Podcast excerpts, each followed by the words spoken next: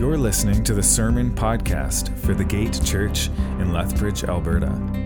For more information, to contact us, or to support this ministry, please visit thegate.org.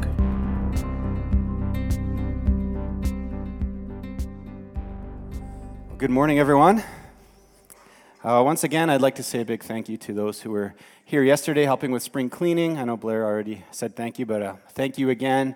And a uh, big thank you as well to our wonderful custodian, Chantel, for organizing it. And of course, for everything she does each week to keep this place looking clean and tidy for us.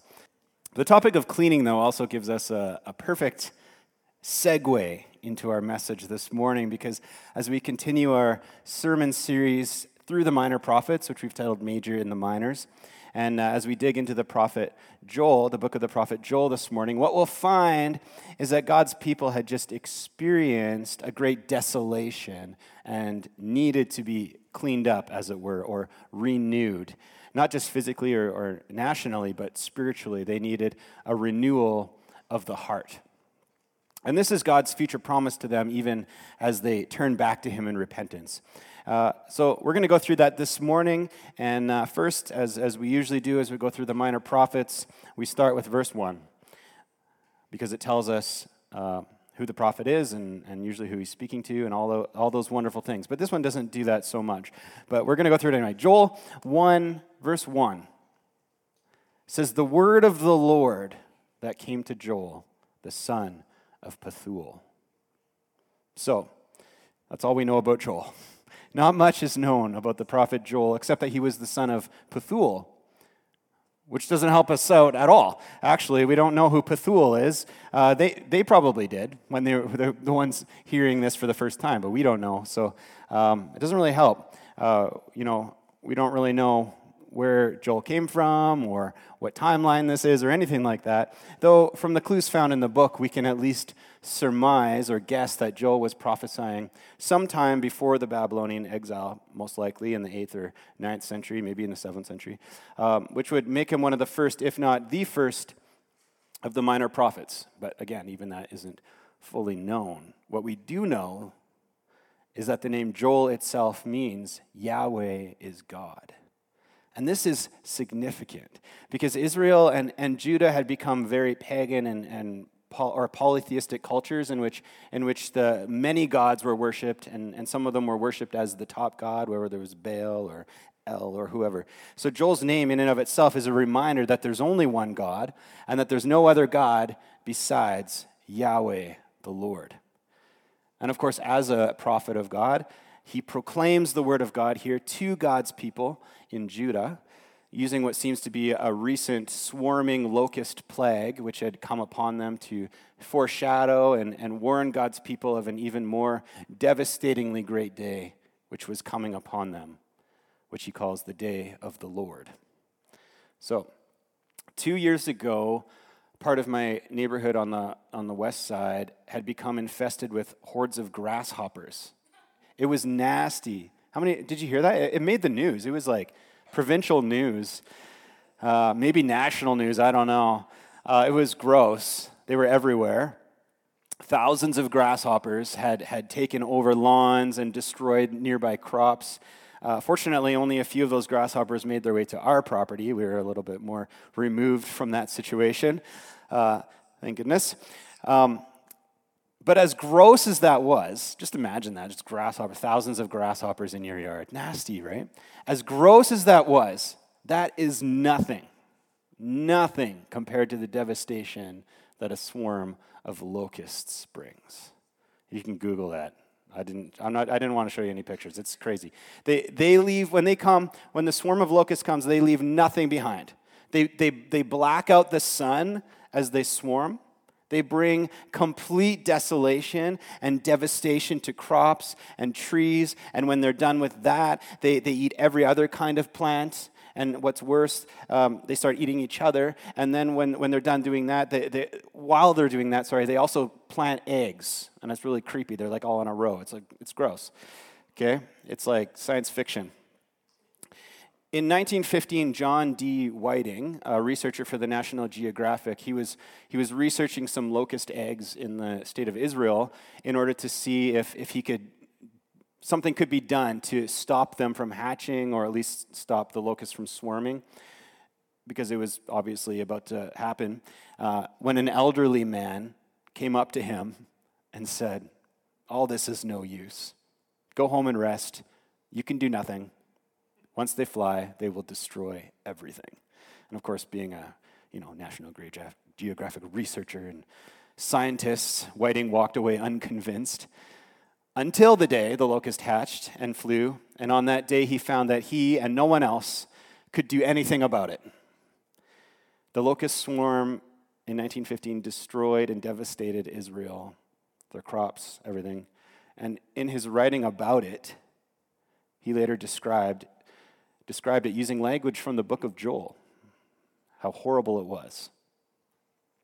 And as we read in Joel, in the first chapter of Joel, we see that the locusts ate and consumed everything in that time as well. They're, they're, they're actually described as this nation with, that comes towards them with, with lion's teeth, devouring the vine and fig tree. And when they're done with that, they even strip off the bark of the trees destroying the grain and wheat fields, making the ground barren and dried up. All is laid to waste, it leads to a huge drought. Joel 110 specifically says, The fields are destroyed, the ground mourns because the grain is destroyed, the wine dries up, the oil languishes. So, obviously, economically, this is really bad, right? Their food and their livelihood have been destroyed. But the mention of the grain, wine, and oil also carries deep and significant religious symbolism for them because this is what the Israelites were commanded in Deuteronomy 14 to give as an offering at the temple of the Lord in order to acknowledge that these provisions were blessings from the Lord, and, and more importantly, that they were given to them as a means to keep covenant with God. And furthermore, the, the psalmist writes in Psalm 104 14 to 15, You cause the grass to grow for the livestock and plants for man to cultivate, that he may bring forth food from the earth, and wine to gladden the heart of man, oil to make his face shine and bread to strengthen man's heart. And so we see that the grain, the wine, and the oil, they're blessings which God had provided for them from the land to bring them joy and strength and radiance, and for them to give as an offering before the Lord. But now Joel writes that to their shame, these offerings had been cut off from the house of the Lord, which means that while their source of, of physical nourishment had been devastated, the, the deeper issue at play here seems to be that their relationship with God had gone dry. The physical drought left by the locusts was really only a demonstration or, or cause of their spiritual drought. And while Joel never gives a specific reason for, for their sin or whatever it is they had done, he, he doesn't really have to Bottom line is that the people of Judah had turned from the Lord and from their covenant with him. And in rejecting him, they'd also lost what the Lord provides grain, wine, and oil. For them, these things were the necessities of life, but they rejected the one who provides it. And that's really the message right? When, when, when we turn from God and from his covenant with us, we're also rejecting and turning away from that which he provides true life. Instead, we embrace death, we embrace desolation. Again, the, the fallout of the locust plague was really only a manifestation of what was going on in their hearts. But more than that, Joel proclaims that the locust des- desolation was also a, a prophetic sign and living metaphor of an even greater devastation that was to come. Again, that, that day of the Lord, he writes. And because of this, because this day of the Lord is coming, he calls them to repent and to lament in sackcloth and ashes. Which means this day of the Lord must be pretty intense. So we have to ask, what, what is it? What is this day of the Lord? And you may have noticed through our sermon series, through the minor prophets, that this is a phrase which, which comes up repeatedly. It comes up a lot in the prophets, uh, which also means we can surmise that the idea of this day of the Lord was common to God's people as well. In, in the book of Amos, it, it, it seems to imply that the, the Israelites had viewed the day of the Lord as this day that, that God would come to redeem them while also bringing judgment down on all the surrounding nations for their evil and wickedness. They're close, but Amos quickly corrects them, though, saying that they shouldn't be so quick to look forward to that day either, since they don't get a free pass on judgment just because they're descendants of Abraham. No, they'll also be judged by the Lord for their deeds on that day. Amos 5:18 says, "Woe to you who long for the day of the Lord. Why do you long for the day of the Lord? That day will be darkness not light. He's saying, hmm, be careful what you wish for, right? Joel uses the same imagery when he writes in Joel 1:15, "Alas for the day, for the day of the Lord is near, and as destruction from the Almighty it comes." So it's pretty intense. Joel 2, 1 to 2 and 10 to 11, it says, Blow a trumpet in Zion, sound an alarm on my holy mountain. Let all the inhabitants of the land tremble, for the day of the Lord is coming. It is near. A day of darkness and gloom, a day of clouds and thick darkness. Like blackness, there is spread upon the mountains a great and powerful people. Their like has never been before, nor will be again after them through the years of all generations. And in 10 and 11, it says, The earth quakes before them, the heavens tremble, the sun and the moon are darkened and the stars withdraw their shining. The Lord utters his voice before his army, for his camp is exceedingly great. He who executes his word is powerful, for the day of the Lord is great and very awesome. Who can endure it? The day of the Lord is great and very awesome. Who can endure it? So, what we can surmise from these passages is that the day of the Lord is, is, is really any moment by which God intervenes in history, directly or indirectly, bringing judgment upon sin and evil. One moment in particular that Joel seems to allude to here in chapter 2, as do many other prophets, is, and we've talked about this before, is when God eventually sends the Babylonian army, who, who are also likened to the army of locusts here, to desolate Jerusalem and to bring the people of Judah into exile as a result of their sin and idolatry but it's not totally clear if that's what he's referencing in that moment. What is clear is that the day of the Lord is coming upon them. It can't be stopped, and no one can injure it. All sin, all pride, all idolatry, all corruption, all injustice, all evil, all of it will be brought to nothing. It's a day of reckoning. It's a day of reckoning. Ultimately, though, we also need to understand that each and every day of the Lord in, in history is all just a taste or foreshadow of what's to come in full. It's all leading up to that future and ultimate day of the Lord when Jesus Christ comes again in glory to bring final judgment upon the earth. He'll judge the world in righteousness, removing sin and evil once and for all in order to make all things new. About this, it says in, in 2 Peter 3:10, but the day of the Lord will come like a thief.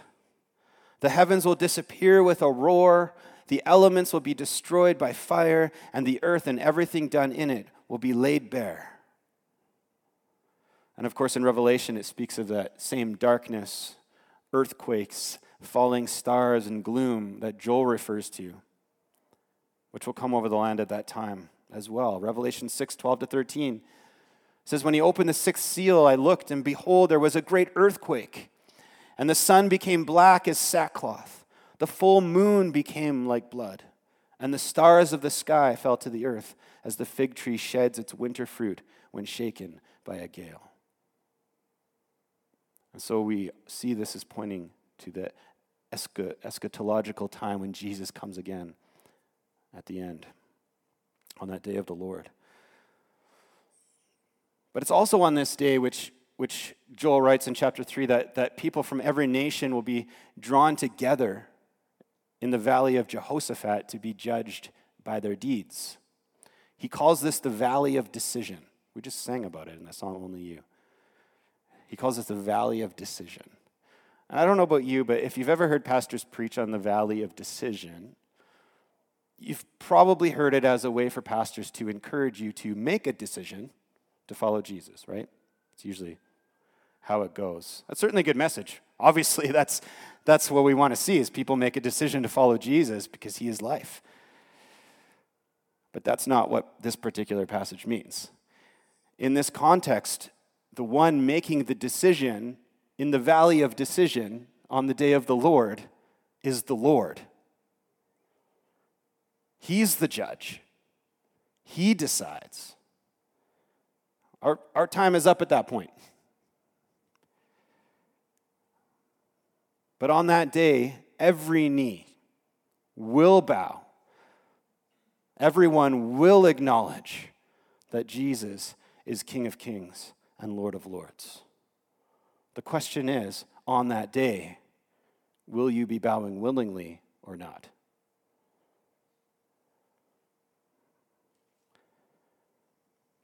And for those who are bowing willingly on that day, it will actually be a good day and not one to fear.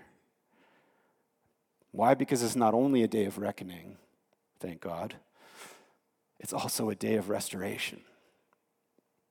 Since the whole purpose of removing evil is so that the Lord can renew the world.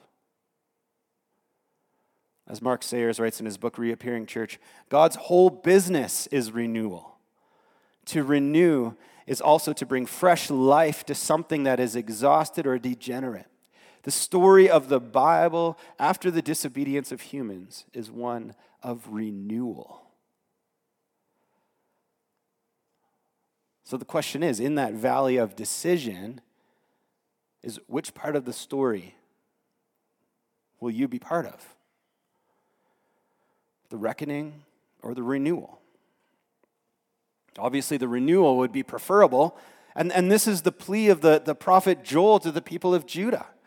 This is why he's calling them to repentance, which means to turn back to the Lord. He's calling them to come back to the Lord and receive once again the necessities of life the grain, the wine, and the oil. For the day of the Lord is coming. It can't be stopped, and no one can endure it. That is, unless the Lord is on their side. And so he calls them on behalf of the Lord to repent, saying in Joel 2 12 to 17, Yet even now, declares the Lord, return to me with all your heart, with fasting, with weeping, and with mourning, and rend your hearts and not your garments. Return to the Lord your God, for he is gracious and merciful, slow to anger, and abounding in steadfast love, and he relents over disaster. Who knows? Who knows whether he will not turn and relent and leave a blessing behind him, a grain offering and a drink offering for the Lord your God? Blow the trumpet in Zion, consecrate a fast, call a solemn assembly, gather the people. Consecrate the congregation, assemble the elders, gather the children, even nursing infants. Let the bridegroom leave his room and the bride her chamber between the vest- vestibule and the altar, let the priests, the ministers of the Lord, weep and say, Spare your people, O Lord, and make not your heritage a reproach, a byword among the nations. Why should they say among the peoples, Where is their God? Rend your hearts Rend your hearts and not your garments, it says. In other words, he's calling them to honest and true repentance, not, not this outward show of apology. It's like, it's like when I get my sons to apologize to each other or to their mom. I know when they don't mean it, right? I can tell when they're saying it just so they don't, don't have to be in trouble anymore. Oh, I'm sorry. Yeah, that was heartfelt. God's not looking for that. He's not looking for lip service. He's never looking for lip service. He's never looking for this outward religious show or work. No, he's looking for honest, humble repentance, a broken and a contrite heart, where people are truly weeping and, and mourning over their sin and idolatry, where people's hearts are truly torn in two for what they've done. And then, who knows, he writes. Who knows? If, if they do that, maybe God will relent and renew their land. That's the same words the king of Nineveh used in Jonah. Who knows? Maybe God will restore and forgive. And by saying who knows, what, what, what he means is that God doesn't need to forgive. He's not required to right? Which is, which is why we can't, as it says in Romans, presume upon his grace and, and go ahead and sin whenever we want, just thinking God will just forgive us anyway. It's a free pass. No. But even so, maybe, just maybe, who knows? If they repent, maybe God will forgive them and restore them. Not only because the Lord wouldn't want other nations to start thinking he was powerless to uphold his people, but also because, as Joel writes, it's who God is. Quoting Exodus 34, and, and just like Jonah did, but he did it because he was mad. He says, Turn to him, repent, because why? Because God is gracious and merciful slow to anger, and abounding in steadfast love, and he relents over disaster. That's who God is, and he cannot deny himself. He doesn't have to forgive, but he does. He does. And of course, Joel foresees that this is how God will respond to their repentance with grace and mercy. In Joel 2 18 to 19 and 24 to 27, it says, Then the Lord became jealous for his land and had pity on his people. The Lord answered and said to his people, Behold, I am sending to you grain, wine, and oil, and you will be satisfied. And I will no more make you a reproach among the nations. The threshing floors shall be full of grain, the vats shall overflow with wine and oil. I will restore to you the years that the swarming locust has eaten, the hopper, the destroyer, and the cutter, my great army which I sent among you. You shall eat in plenty and be satisfied, and praise the name of the Lord your God, who has dealt wondrously with you. And my people shall never again be put to shame. You shall know that I am in the midst of Israel, and that I am the Lord your God, and there is none else. And my people shall never again be put to shame. What a promise. God's response to their repentance is to bring renewal on the day of the Lord, to leave behind for them the necessities for life and covenant with Him an abundance of grain that satisfies, new wine that brings rejoicing, and oil to make them radiant, all so that they will never have to live in shame again in relationship with Him. And I hope you can see where this is going as well, what it's pointing to.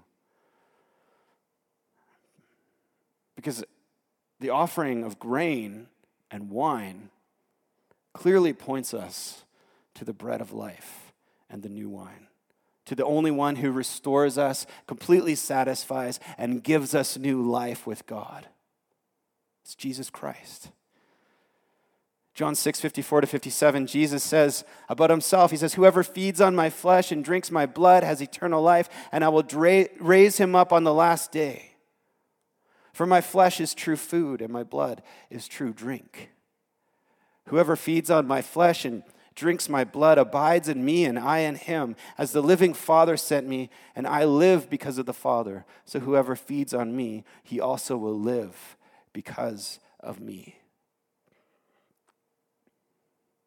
So, how will God respond to the repentant hearts of his people and, and bring them into a place of refreshing and renewal to abundant life with God? Through Jesus Christ. He is the fulfillment of that promise. who himself tells us that he's the bread of life, and that he's also the grain which dies so that it can bear much fruit. Not only that, but the wine represents his blood, he tells us, which is the true drink, because it was shed for us on the cross for the forgiveness of our sins, inviting us into that eternal life under a new covenant with God. Jesus is the grain and wine offering given by God to give us life, renew our hearts, and satisfy us completely. And so that on the day of the Lord, we'll, we'll no longer be judged for our own sin, but rather justified in His name and by His blood. No longer under condemnation or living under the weight of our shame, because Jesus already took it upon Himself. So, through him, we're invited into an eternity of restoration and peace in the presence of God. In Romans 10 11, it quotes this passage in Joel proclaiming about Jesus. It says, as scripture says, anyone who believes in him will never be put to shame. And about this, theologian Peter Hoytema writes In the valley of decision, God has declared us innocent. Jesus was judged in our place. Again, Jesus is the grain and wine offering who gives us salvation, righteousness, and renewal. But you might be thinking, okay, that explains the grain and the wine. But what about the oil that God has promised? Well, as you may or may not know, throughout the Bible, oil is used to anoint God's chosen people to make them holy and is also often used in reference to the anointing of the Holy Spirit. In fact, this is the reason we chose today, of, of all days, to preach on the prophet Joel. We were saving it for today because today, of course, is the day of Pentecost when the Spirit fell on all Christ's disciples and, began, and they began to speak in the tongues of all the nations of the world, signifying to us the truth of the gospel that the, go, that, that the gospel and the Holy Spirit was for all people and for all languages. Jew and Gentile alike, or as Peter proclaims, those near and those far off. That moment was, was the foretaste, the beginning of the fulfillment of what's to come in full on that day. That God's presence will dwell with his people. And Joel prophesies this next. Joel 2 28 to 32. It says, And it shall come to pass afterward that I will pour out my spirit on all flesh. Your sons and your daughters shall prophesy. Your old men shall dream dreams, and your young men shall see visions. Even on the male and female servants in those days I will pour out my spirit. And I will show wonders in the heavens and on the earth blood and fire and columns of smoke. The sun shall be turned to darkness and the moon to blood before the great and awesome day of the Lord comes. And it shall come to pass that everyone who calls on the name of the Lord shall be saved. For in Mount Zion and in Jerusalem there shall be those who escape, as the Lord has said, and among the survivors shall be those whom the Lord calls. So God's, God's plan for renewal was always to make a way of salvation through Christ and to fill and empower that rescued people, the remnant, with his spirit as we approach the day of the Lord. And on the day of Pentecost, we see that as, as all of Christ's disciples were filled with the Spirit and as they began to speak in tongues, some of the people who were witnessing it thought they were drunk. Well, they're just babbling. But Peter stepped up and proclaimed in his first sermon ever that no, they weren't drunk, but that this was a sign that the prophecy of Joel was beginning to be fulfilled. He quotes Joel in his sermon, actually. And he says that because Jesus Christ had died for sin and had conquered death by the power of the Holy Spirit, Jesus now reigns at the right hand of God, where he can now pour out that same Spirit of God on all who believe in his name by faith. And then it says in Acts 2 37 to 41. And when, and when they heard this, they were cut to the heart and said to Peter and the rest of the apostles, Brothers, what shall we do? And Peter said to them, Repent and be baptized, every one of you, in the name of Jesus Christ for the forgiveness of your sins, and you will receive the gift of the Holy Spirit.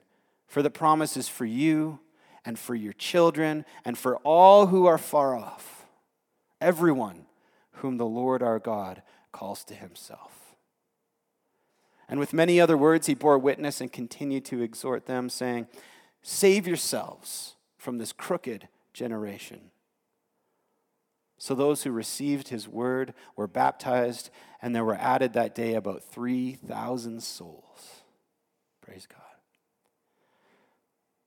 In this passage, we see the same plea from Peter to his audience as Joel does to the people of Judea. What does he call them to do? Repent. This is the road to salvation in Christ and being filled by his Spirit. It starts with repentance turning back to Jesus in humility and brokenness, rending our hearts so they can be repaired and made new by Him, emptying ourselves through confession so we can be filled by His Spirit. Again, Mark Sayers writes repentance and, and renewal are inseparable companions. Renewal happens when we get to the end of ourselves. Renewal comes when we are sickened by our false gods and the broken promises of our impotent idols and ideologies, when we are shattered by our striving and pathetic attempts at saving ourselves. We fall into the arms of Christ to be remade. Exhausted and emptied, we can be filled by Him.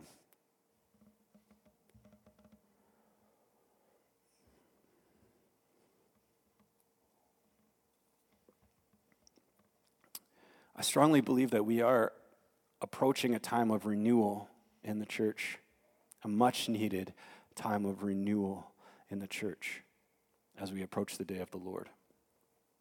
But as we're reminded in Joel, again, this day of the Lord also brings reckoning. And so, again, in the valley of decision, which way will your story go? That's a warning for us. It's a call for repentance. And it's quite obvious that our post Christian Western culture, which we live in, has been infested by the ideologies of idolatry, individualism, pride, sexual immorality, corruption, hedonism, and the list goes on. And too often, too often, we as believers, we get sucked into it. We get sucked into believing the, the empty and deceitful promises which the world offers to us, and we bow down to them.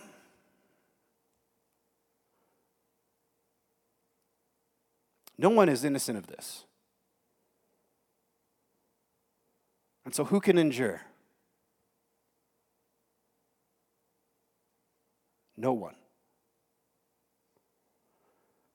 And we can see if, if we open our eyes that this culture we've been sucked into is a culture of sin and lies, of emptiness, dissatisfaction, depression, brokenness, hopelessness, identity crises, anxiety, and anger. The stats are all there.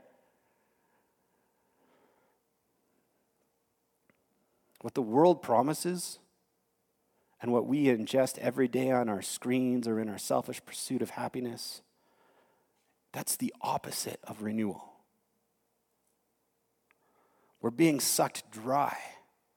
We're being given to drought like the rest of the world. As Peter writes, we need salvation from this crooked generation. We need God's presence to restore us. We need, as Joel writes, the latter rain we need Jesus. We need the Holy Spirit. We need renewal. And once again, this message in Joel reminds us that God's promise of redemption calls us to repent, to turn away from the things of the world which bring death, and to come back to the Lord because He is the source of life. We need to fall on our knees at the foot of the cross with weeping and with fasting and with confession of sin. contending with broken hearts and prayerful pleas to know by the name of Jesus the abundance and eternal satisfaction of his word and the refreshing of his wine and the anointing of his Holy Spirit, which brings the new rain and also empowers us to bring the state, this state of renewal into the world. And on that note, the, the filling of the Holy Spirit isn't some, some experiential moment that we have. No, the, the Holy Spirit comes upon us uh, and within us to sanctify and renew us and to lead us into all truth and to empower us as His witnesses to be agents of God's presence of renewal in the world. To prophesy and dream dreams and proclaim His gospel of salvation unto the ends of the earth. And, and what I find most fascinating about Joel's call to repentance and renewal is that it isn't some individualistic thing either. It's a communal thing. Right? He calls the elderly and the children and even the infants, the newly married, the, the priests and the slaves, men and women, everyone. The whole congregation, he calls. He calls them to gather together and repent, to repent as a whole, as a community.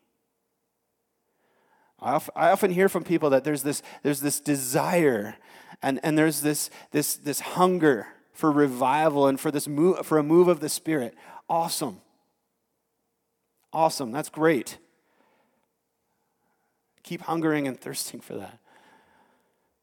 But historically speaking, every single revival, including the, the recent one at Asbury University, occurred when the whole community of people were willing to gather together as a whole in humble repentance and prayer, confessing their sins to one another and repenting and contending for the community, not just for themselves.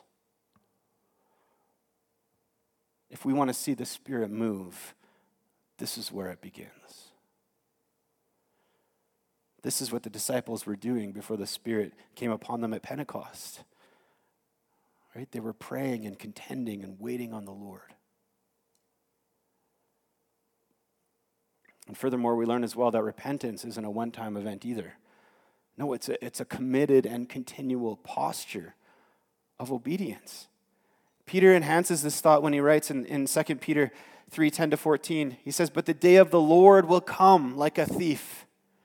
And then the heavens will pass away with a roar, and the heavenly bodies will be burned up and dissolved, and the earth and the works that are done on it will be exposed.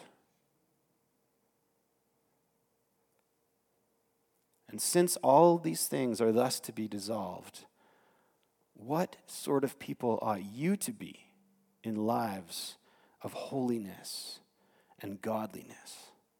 waiting for and hastening the coming of the coming of the day of God, because of which the heavens will be set on fire and dissolved, and the heavenly bodies will melt as they burn. But according to his promise, we are waiting for new heavens and a new earth in which righteousness dwells. Therefore, beloved, since you are waiting for these, be diligent to be found by him without spot or blemish and at peace. In other words, again, repentance isn't this one time apology. It's a promise to continue to turn toward the Lord, to walk in the way of Christ, to walk in the power of His Spirit, to live a humble and obedient life of holiness and godliness, and to be diligent to be found by Him without blemish on the day of the Lord. Again, it's this, it's this posture of surrender before Jesus, which positions us to receive his grace and peace and to walk in it and experience it in our lives, even now through the power of the Holy Spirit, and then to extend it to others until Jesus comes again. Repentance is the precursor to walking in relationship to the Lord and to receiving and enjoying the necessities of life that come from Him the grain, the wine, and the oil. It's a free gift for those who turn and wait upon him. So let's do this. Let's take this time right now to respond, to rend our hearts, and to bow before the Lord in repentance.